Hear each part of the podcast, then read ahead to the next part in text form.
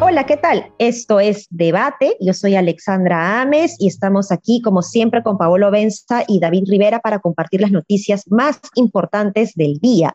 Y el día de hoy, veinticinco de marzo, tenemos varias noticias, como siempre, interesantes, eh, vinculadas a este contexto de la coyuntura electoral, ¿no? Tenemos algunas nuevas informaciones al respecto de diversos candidatos, pero me gustaría eh, empezar con esta denuncia o con esta investigación que hace justamente Sudaca sobre eh, la lista de candidatos al Congreso en regiones de Victoria Nacional, por donde postula evidentemente el candidato George Forsyth. Tanto se ha hablado, ¿no?, desde su partido, él mismo ha mencionado la mismocracia y que él es diferente, pero esta nota, eh, que los, les sugiero que la lean a todos, eh, menciona cosas que la verdad que me, me, me, me dan mucha cólera, frustración, me da mucha pena, y es que eh, ha pasado lo mismo en este caso que pasó con eh, Renovación Popular, el partido de Rafael López Aliaga, en donde a personas X de Lima los han metido de relleno a listas al Congreso en regiones, personas que no necesariamente viven ahí, que no conocen necesariamente la realidad, en algunos casos algunos sí tienen ciertos vínculos familiares. En realidad no, no está mal, no es un delito ni un impedimento eh, que un candidato de Lima eh, que no conozca la región postule por la región, esto lo permiten las reglas electorales, ahí no hay ninguna falta en realidad, pero sí preocupa muchísimo eh, cómo es que realmente la, la, los partidos políticos están o no preocupándose por poner a gente de verdad eh, eh, eh, que quiera trabajar por su país y por su región de manera particular, ¿no? Yo creo que en las regiones hay personas profesionales muy importantes que podrían sin duda hacer un cambio importante en el Congreso, pero sin embargo los eh, partidos políticos prefieren poner a rellenos, yo no sé para qué, ¿no? Comentarios al respecto. La... la... La nota de, de Alba, desde Alba, eh, se titula La mismocracia de Forsyth, ¿no? Y es importante ese término porque es el que el eslogan que él ha estado intentando poner sobre el tapete en estos últimos días de campaña. Y lo que intenta decir con ese eslogan es que él es distinto a los políticos tradicionales, pero en realidad termina siendo exactamente igual a lo que hacen los políticos tradicionales. El otro día una persona que estaba metido en temas políticos desde hace por lo menos veinte años me decía, defendiendo a López Aliaga, me decía, mira, yo sé que en todos los partidos, desde que yo estoy metido en esto, lo que se hace siempre es, ya tú, tú, tú, tú, tú, entren, rellenas la lista porque no consigues a los candidatos al Congreso, porque o uno se va, porque no tiene suficientes militantes, porque no quieren postular, porque quieres tener a tu gente, etcétera, etcétera, etcétera. Diferentes motivos, pero eso es lo que hacen desde hace veinte, por lo menos veinte años, y no sé si más, todos los partidos políticos tradicionales que él, de los cuales él intenta desmarcarse utilizando el término la mismocracia. Y es graciosísimo, porque cuando hemos, bueno, cuando Alba ha ido a hacer el reporteo, a buscar a las personas, y ha conseguido sus, algunos de los testimonios, le dicen, bueno, yo he estado ocupada, he conseguido un trabajo, ya no puedo postular, sí tengo la postulación, pero ya no hago campaña, ¿no? O sí, yo no conozco el sitio, pero viajaba cuando era chiquita, ya no, ya no, no he ido hace un montón de años, pero viajaba cuando era chiquita a tal región, ¿no? Y todos, en, en San Luis, por ejemplo, hay seis personas que son o esposos, amigos, vecinos, todos se conocen, o hermanos, este, entonces es... Es creo sintomático de, de que el tipo es una, un vaso vacío, le llamábamos en un artículo que publicamos en noviembre, ¿no? Tiene mucho eslogan, tiene mucha cara, una cara bonita y lo que tú quieras, pero contenido sigue siendo exactamente lo mismo, o sea, exactamente lo mismo en términos de vacío que otros partidos políticos, ¿no? Sí, y además, eh, bueno, claro, tal vez, que como tú dices, este, eso es un reflejo pues de la precariedad institucional de los partidos políticos, ¿no? Pero también te habla de la precariedad que sería un eventual gobierno. Eh, eh, ¿no? O sea, si así han tenido que llenar sus listas, igual que López Aliaga, ya pues imagínense cómo ir a hacer cuando tengan que convocar gente, ¿no? Eh, sí, eso básicamente. Y en, y en el caso de Forsyth, además, hay un tema que tiene que ver con él, que agarró y renunció a la, a la, al municipio de La Victoria, y te das cuenta que no renuncia porque tenga algo formado, simplemente porque es, se creyó el cuento de que porque le iba bien en un distrito podía ser presidente del Perú. Y a mí solamente ese, ese hecho, o sea, que alguien porque se pone un chaleco y sale a la calle a pecharse a los informales, sienta que puede ser presidente del Perú, ese solamente hecho ya me, ya me hace un ruido, pero, pero enorme. Porque si en verdad le preocupara el país y no él, se hubiese preparado, hubiese convocado gente y hubiese postulado el dos mil veintiséis. Nos molestará Guzmán, nos caerá de chinche, pero se metió su chamba, hizo el partido, hizo lo que nadie hace, ¿no? Lamentablemente, con la justa, con la justa van a pasar la valla. Chamba que no concluyó, valga decir, repetir nuevamente, Verónica Mendoza, ¿no? Así es, así es. Sí, o sea, Guzmán es el único que lo ha hecho en los últimos años, ¿no? Nadie más ha hecho este, la chamba de crear un partido político. Realmente sí. Espero que por lo menos después de este fracaso electoral el partido quede, ¿no? ¿Qué es lo que importa en realidad? Que el partido quede, que tenga bancada y que haga una oposición responsable y que siga adaptándose, adaptando sus cánones institucionales a la política chicha. Y en, ese, en esos vasos comunicantes, haciendo un poco menos chicha la política y haciéndose un poco menos acartonado en cuanto a, a su forma de hacer política, ¿no? Creo que es, es lo único que se puede desear. Sí, pues, sí, pues. Yo creo que sí van a pasar la valla, pero con las justas, ¿no? No creo que meta mucha, mucha gente. Pero bueno, pasamos a otro tema. Eh, también es una investigación eh, interesante que ha salido eh, sobre López Aliaga y vínculos eh, con...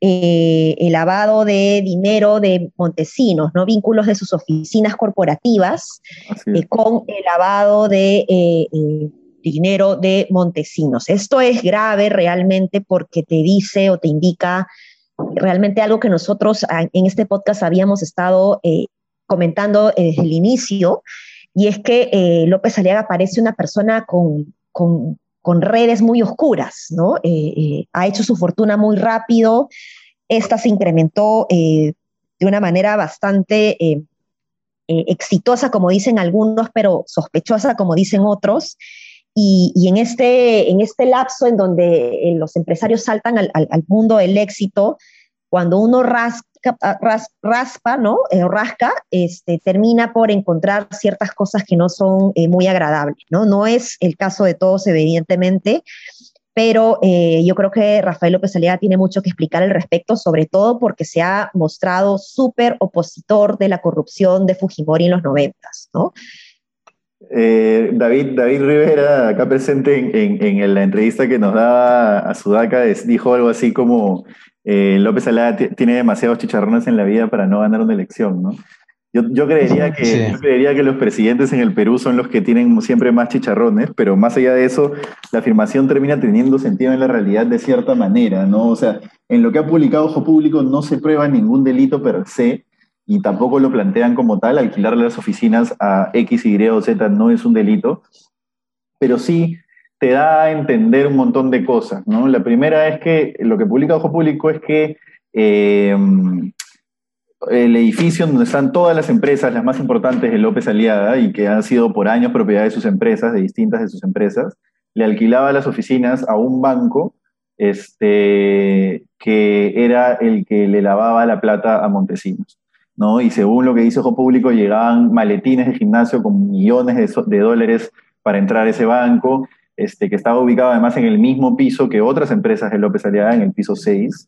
Este, y claro, uno después se pone a pensar, y esto no, yo no estoy imputándole ningún delito, pero uno después se pone a pensar que eh, López Aliaga gana la concesión del ferrocarril y la, la concesión del hotel frente a Machu Picchu al final del régimen fujimorista, ¿no? Bueno, lo gana su socio en realidad, Lorenzo Sousa, según dice él en sus memorias. Este, pero bueno, López Aliaga se beneficia de ello, ¿no? Entonces... Se, hace, se forman una serie de relaciones que, sobre las cuales falta investigar todavía un poco más, pero como dice Sale, eh, hay, hay sombras en el pasado del empresario este, que por ahora no se configuran como delitos, eh, que por ahora él no, no está implicado en un delito de esa naturaleza, digamos, un delito como tal, para decirlo así, pero que sí se siguen configurando como sombras en su pasado y que es muy bueno, es, es, digamos, es imprescindible desentrañar antes del día de la segunda vuelta, si es que finalmente pasa segunda vuelta, ¿no? O sea, es un señor que tiene que sentarse en el set a que alguien le haga preguntas duras, difíciles, y que no se debe seguir corriendo de periodistas que le van a hacer lo que él llama emboscadas, ¿no? Entonces, eso. Sí. Oye, un par de, un par de datos importantes, este, Paolo, sobre el artículo de Ojo Público, porque, eh, eh, porque, o sea, no es solamente, o sea, todo indica que en realidad eh, ese edificio era una fachada para la empresa que, para Pacific Industrial Bank, que era el banco al que lavaba el dinero, porque cuando la fiscalía llega ahí, porque, su, porque la dirección eh, en, con la cual se había registrado Pacific Industrial Bank eh, estaba domiciliada ahí, no había ninguna oficina de, de Pacific Industrial Bank. Es decir, las únicas oficinas que estaban en ese edificio eran de las empresas de López Aliaga. Entonces, era como, eh, todo parece indicar que era simplemente una fachada para poder lavar el dinero de la corrupción de Montesinos. Y otro dato importante del artículo de Ojo Público es que, si bien López Aliaga ha dicho que ha criticado la corrupción de Montesinos, en algunas memorias de su socio cuenta que antes de la concesión tuvieron una cena con Fujimori y con Montesinos. Déjame confirmar si es que también estuvo Montesinos, pero con Fujimori de todas maneras. Entonces, es que este señor miente sistemáticamente y además miente sin ningún, eh, sin ningún reparo. Es impresionante. No conozco...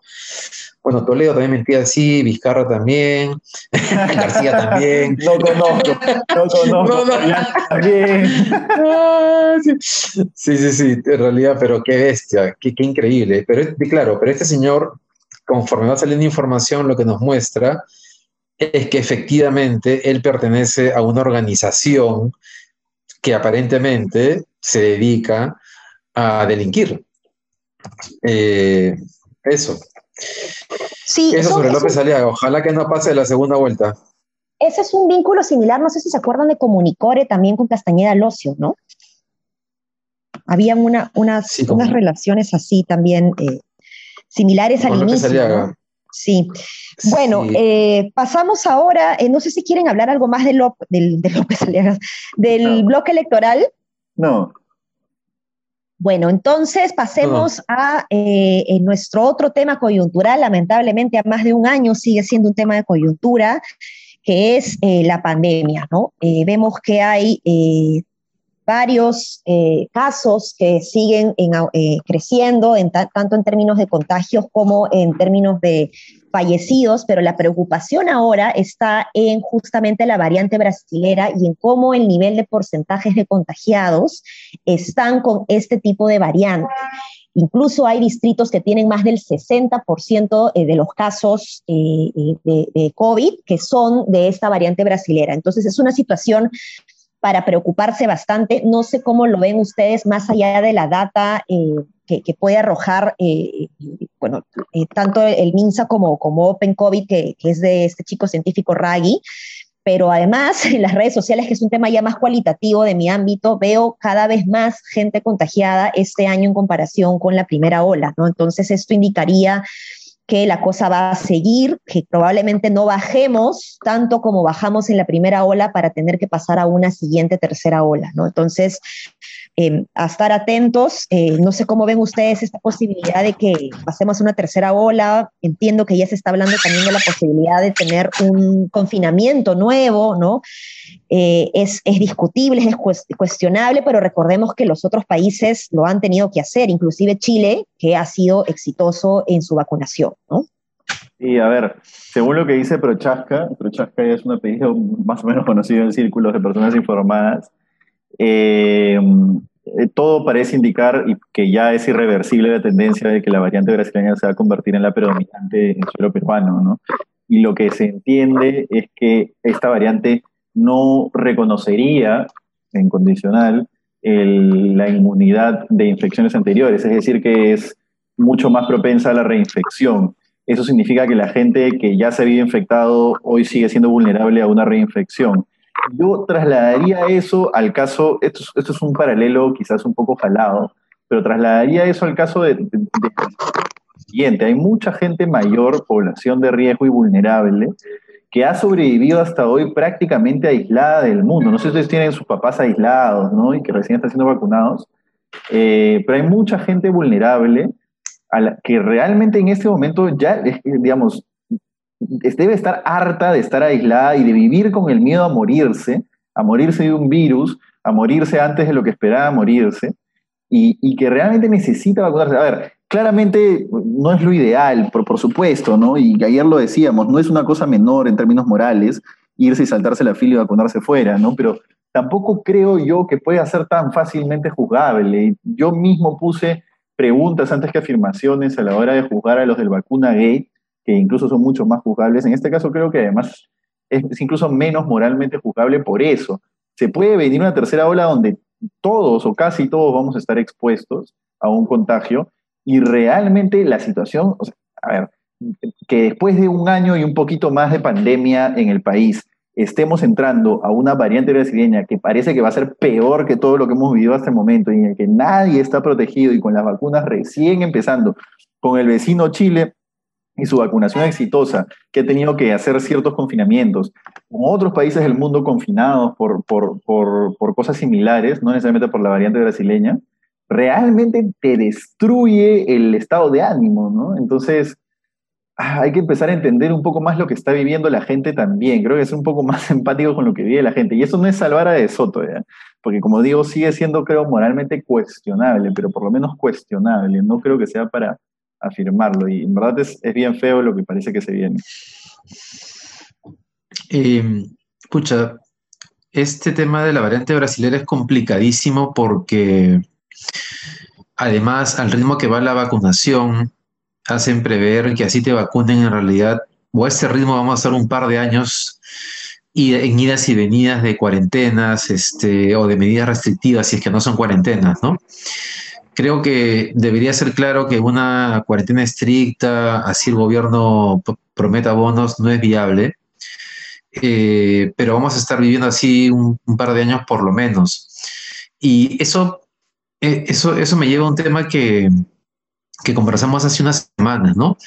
El gobierno, si un, eh, dijimos en su oportunidad que si el gobierno de Sagasti se había cometido un error, era en haber creído en algún momento que no iba a haber una segunda ola. A estas alturas creo que deberíamos tener clarísimo que va a haber tercera ola sin que haya acabado la segunda y habrá una cuarta y así sucesivamente. Y por lo tanto, eh, ahora sí se requiere un plan ya sin excusas, por ejemplo, para el tema educativo, ¿no? Es decir, los niños probablemente no vayan a ir al colegio no solamente este año, sino tampoco el, el siguiente. Entonces son tres años de pérdida escolar. Si quieres verlo desde el punto de vista económico, eso implica una pérdida en términos de economía en el futuro brutal. Entonces, si este gobierno no lo hace, el siguiente va a tener un trabajo bien arduo para, para repensar cómo vamos a convivir y a vivir este, en medio de una pandemia tan larga.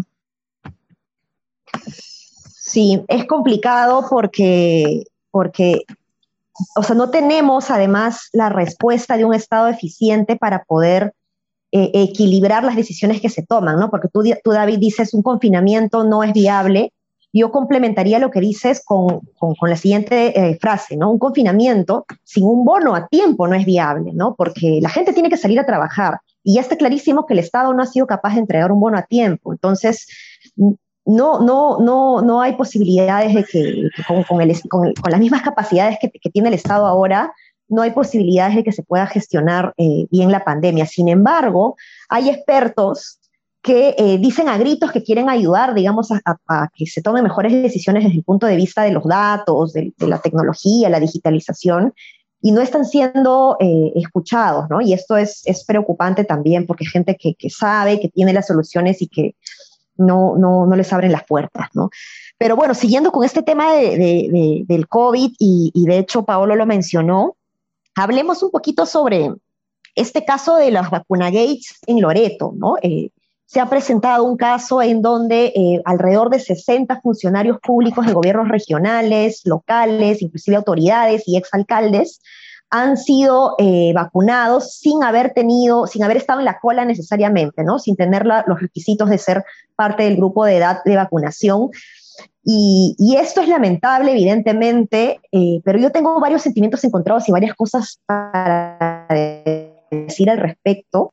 Y la primera es que creo que dentro de todo es bueno que estas noticias abunden, y tienen que abundar, y nos tenemos que seguir indignando, porque antes esto seguía sucediendo, solo que no lo sabíamos. Entonces yo aplaudo de alguna manera a los medios de prensa que terminan por eh, eh, ventilar estas cosas, para que los funcionarios públicos sepan que eh, ya las, las mentiras no se pueden, eh, tienen patas cortas, ¿no? Entonces, eh, ojo con eso, para que la gente empiece, los funcionarios públicos sobre todo, empiecen a ser más conscientes de eso.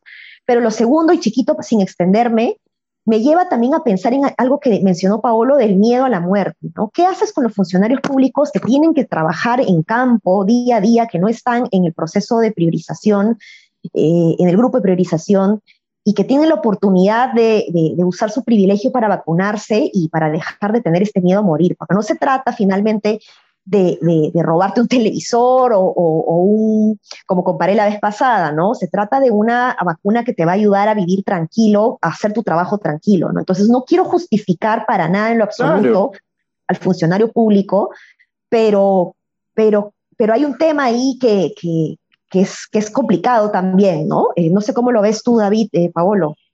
Sí, o sea, en cortito nomás, eh, lo que yo digo es, eh, no es que no sea, digamos, algo cuestionable, pero creo que afirmativamente condenable de plano no es, y además que hay matices. O sea, por ejemplo, el caso de De Soto es absolutamente menos cuestionable que, por supuesto, el caso de los funcionarios de Loreto que le quitan vacunas a ancianos, ¿no? Entonces, absolutamente cuestionable sí es, porque le estás quitando vacunas a otras personas que podrían haberlas aprovechado mejor, porque son más vulnerables, porque están en primera línea, etcétera, etcétera, etcétera. Pero no creo que sea algo tan simple como para someter al escarnio popular de esa manera, porque claramente la, la respuesta pública siempre va a ser, ah, son unos malditos, etcétera, etcétera, etcétera. Y no es tan así. O sea, creo que sí habría que empezar a tener un poquito de visión de, ah, mira, la gente se quiere morir. Esta persona de repente no trabaja en un hospital, no es un enfermero, pero sale todos los días a hacer trabajo de campo, vive con su mamá, que tiene setenta y cinco años y diabetes, y de repente está preocupado que la quiere contagiar.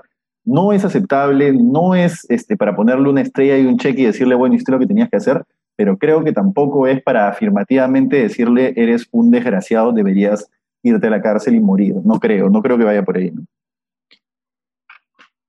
Sí, oye, no, sobre el tema de la tercera, segunda y tercera ola, creo que el tema va, solamente un comentario, va más allá de un bono. Yo creo que la gente con un bono de seiscientos, ochocientos soles tampoco se quedaría en su casa si le digan que se lo va a llevar a la puerta. Pero ya podemos conversar de eso en otro momento, ¿no? Tuvimos esa conversación hace unos meses. Y sobre esto, yo solamente creo que debe estar pasando en un montón de lugares del Perú, ¿no? De regiones, ¿no? Creo que en Loreto nos hemos enterado y seguramente nos vamos a enterar, este... Claro. Eh, eh, luego, este...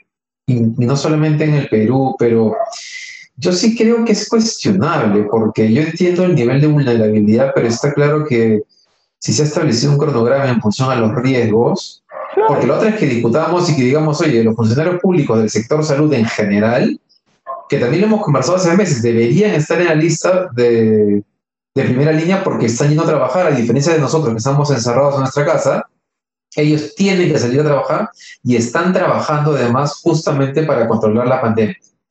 Así lo entiendo, pero en el caso de Loreto hay una alcaldesa que, que, que es alcaldesa, pero realmente no tiene, o sea, ella, para, ella, en sus actividades, ella argumentaba sus actividades al aire libre, ¿no? Esa señora no tenía ningún riesgo mayor, diferente al que muchos trabajadores peruanos están teniendo, Eh, que salen a tra- digo que salen a trabajar, obviamente. Este, eh, entonces, creo que hay casos y casos. Lo de los trabajadores del sector salud es más discutible y tal vez tendrían que estar en un nivel de vacunación prioritario. Es que nadie dice que sea aceptable o que sea este, siquiera de decir, ah, mira, ya, bueno, ya pasó. No creo que vaya por ahí, pero lo que sí creo es que no es una cosa como para pretender que la persona sea intrínsecamente mala. Creo que yo, o sea, yo por ejemplo, te digo, sentado en un escritorio sin el temor eh, palpable de estar trabajando fuera y contagiarme, te, te diría que yo no haría eso, pero tendría que estar en la situación para poder darte una respuesta final. Hoy día, por ejemplo, un candidato al Congreso de De Soto acaba de decir en el Comercio que él hubiera, es una persona que además que tiene mi edad, un poquito menos, eh, que acaba de decir que él también hubiera tomado la vacuna, ¿no? Pero bueno, ya, en fin, ¿qué te puedo decir? Pero yo sí te diría que no, pero habría que estar también en esa situación. No creo que sea un blanco y negro en este caso, ¿no? No, pero igual creo que sí es importante, Paolo, que la gente se pueda indignar y que los medios de prensa puedan informar esto para...